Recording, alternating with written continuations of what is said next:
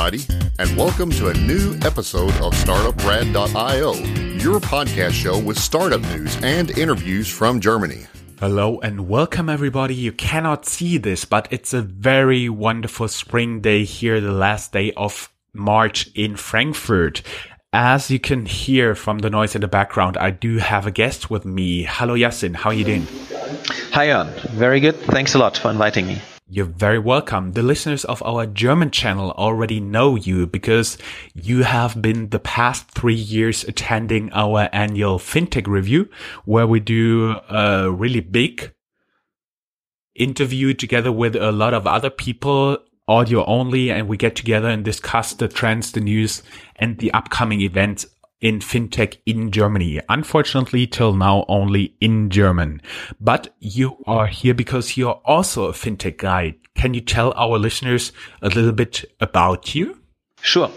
So Basically, um, I am founder of the um, AI-focused fintech startup savedroid. This is my uh, second fintech startup. So before, I was also one of the co-founders of the robo-advisor called vaamo, also located here in Frankfurt. And before that, actually, from my background, I was a business consultant um, working for four years for McKinsey and Company. That was actually uh, the point when I decided um, to go into fintech because I was all only advising banks, and then recognized that basically innovation and banking um, are not not the best friends. Um, at least they were not at the time I was working for the consulting company. And before that, um, I did um, my diploma in economics and my PhD in finance uh, here at Goethe University in Frankfurt. That is pretty cool. So they already know you are um, in Frankfurt.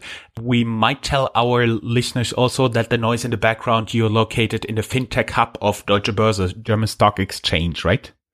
Exactly. And, and here we have all together now um, four interesting fintech startups who are sitting here, a nice co working space, and also the colleagues of Deutsche Börse who are managing the hub. So if you should uh, visit Frankfurt sooner or later, please um, stop by the Deutsche Börse Fintech Hub. It's always uh, good to grab a coffee. Yes, of course. So tell us, oh, uh, I might put before the disclaimer I've been a tester of your app, so I'm a little bit biased in that regard, but can you tell our listeners just a little bit what savedroid actually does?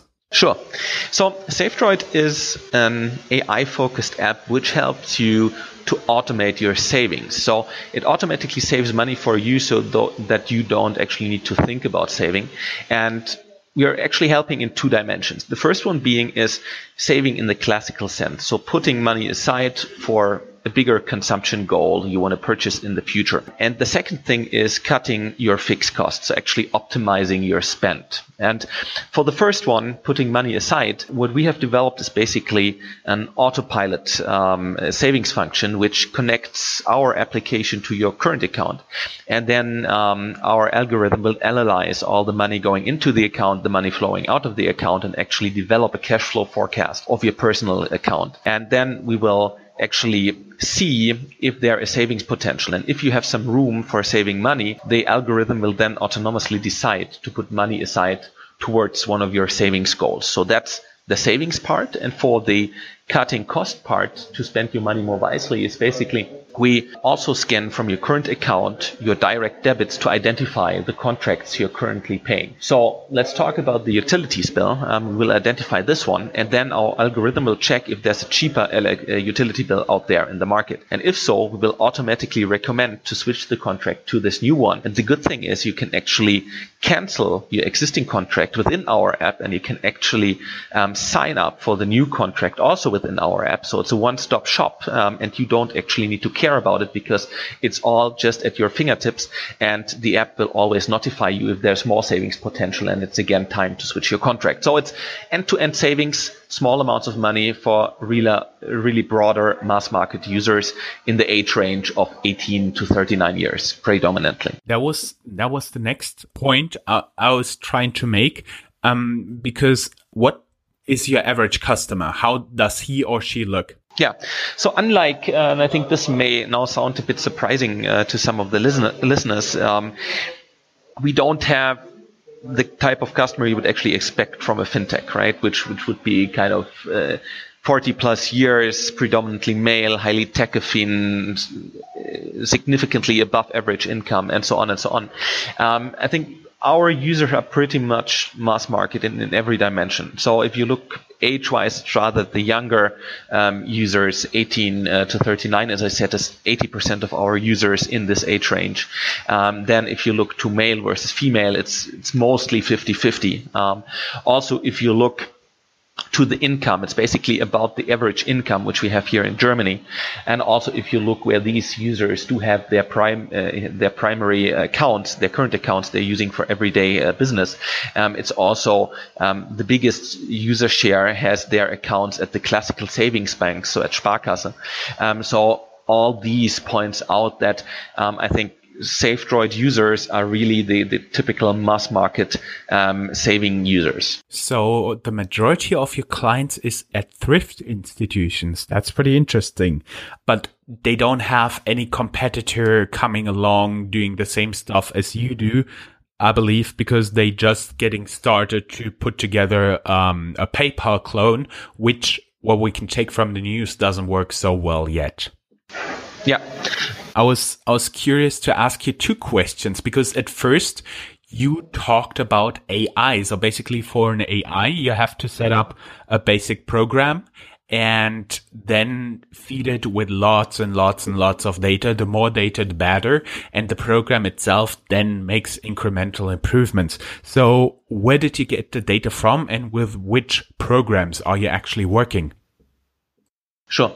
So we started savedroid with a bit of different value proposition than what I've just explained, um, because exactly to, to solve the issue you were just mentioning, there cannot be any AI without having a significant data set. So how we started um, last summer um, was that we introduced an app which uses rule-based savings. So applying on the um, if this then that logic, you could set up savings rules like um, if I receive some money incoming to my current account, I want to put aside some 3% of it right away so, that I don't spend it. If I use my uh, credit card for a payment, I can do a roundup. Or um, if my favorite soccer team wins, I want to put aside some 5 euros. If I complete a run using Runtastic, I want to reward myself and save some money. If I go to the gym using geofencing and location, I can save some money. Or even if Donald Trump does a tweet, um, you can save some money. By the way, um, this is a real savings booster.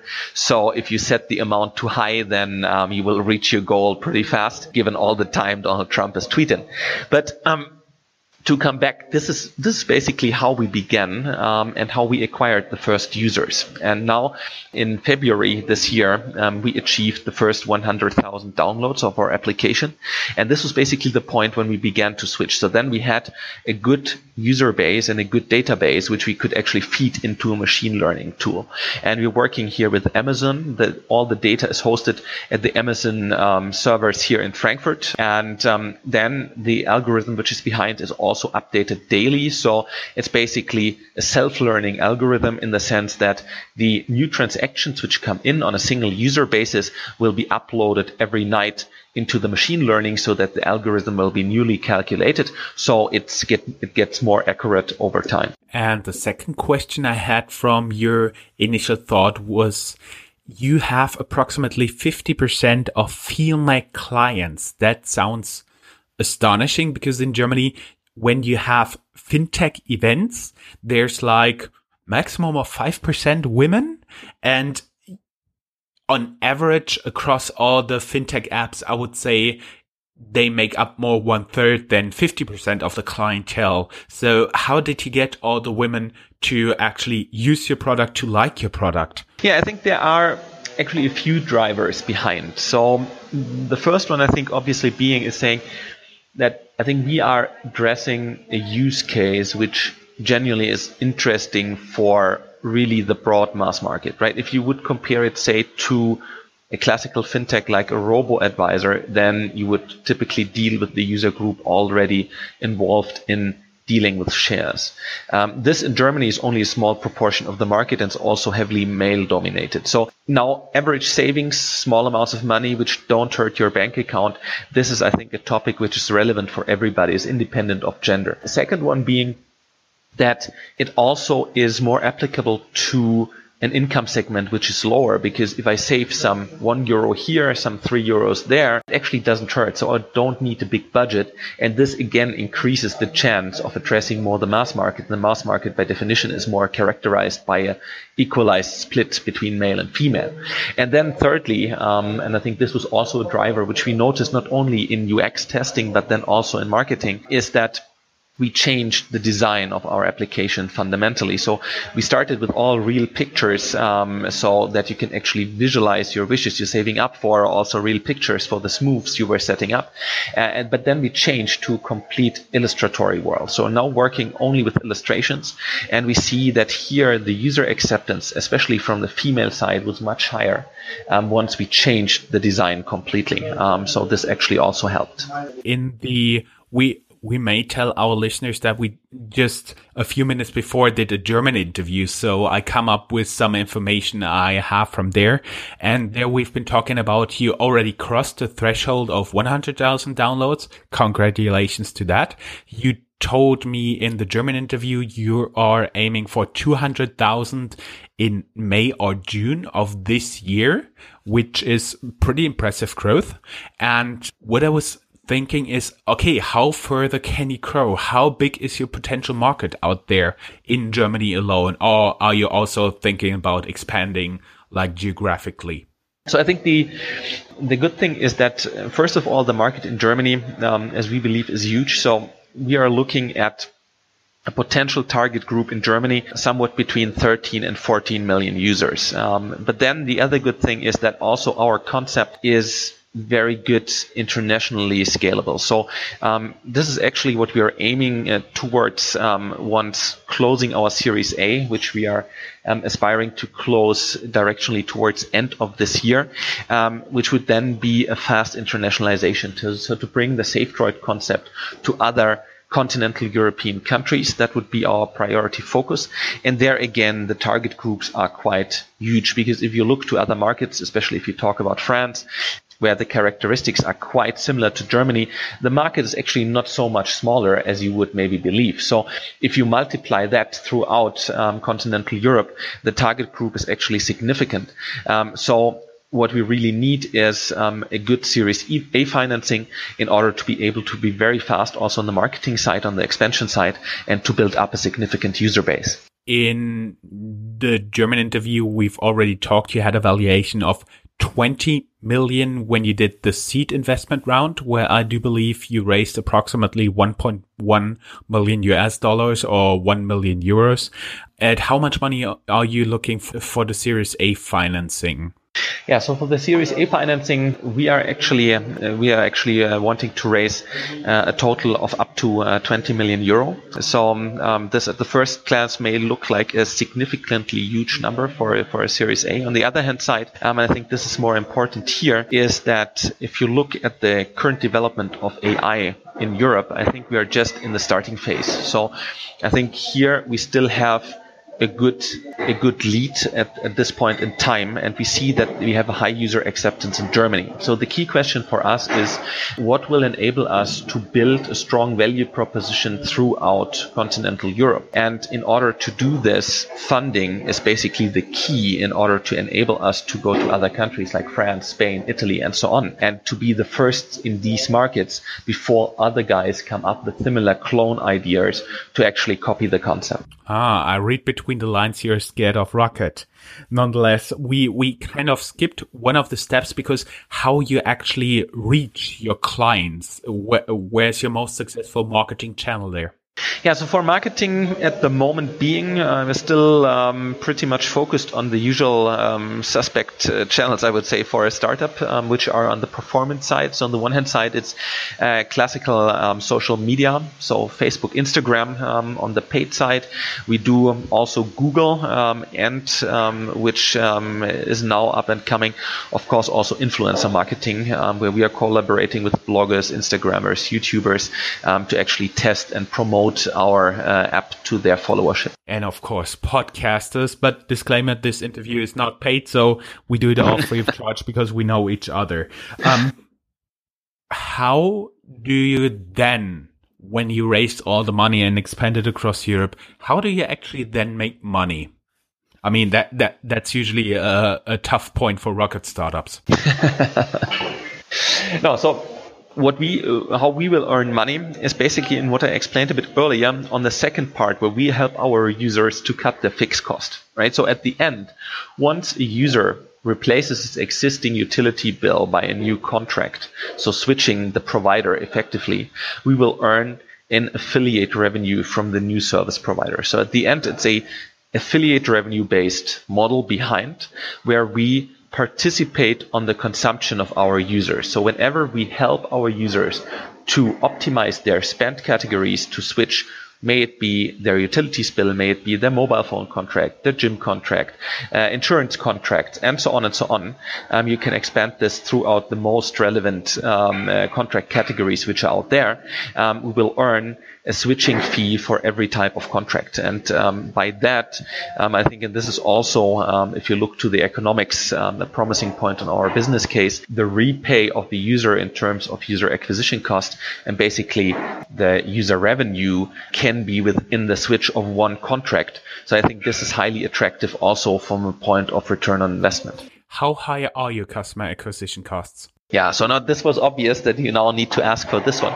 So I cannot tell you exactly, but what I can tell you is, of course, that um, our customer acquisition costs, also given to what we discussed earlier, that we address the broader mass market, are significantly lower than what you would expect from other fintechs. So in the fintech area, um, if you look to robo advisors, it's quite commonly that your customer acquisition cost can easy, easily be even above 100 euros. Um, I can only say so ours are significantly below 50 euro, um, and um, the drivers therefore are actually twofold. So the first one being that we can achieve through the marketing mix we are currently having a quite good cost per install for our mobile application. And secondly, we have now managed over the past months to significantly increase although the, also the conversion rate um, in our onboarding funnel. And by actually having a good cost per install and an increasing um, conversion rate, um, this at the end plays out very favorably for your customer acquisition cost. You did the same as in the German interview, very smoothly, very diplomatically circumvent the direct answer. So every entrepreneur should listen to this again, maybe without the noise at the back, but he did a really good job here. So what are your conversion rates? What are you looking at?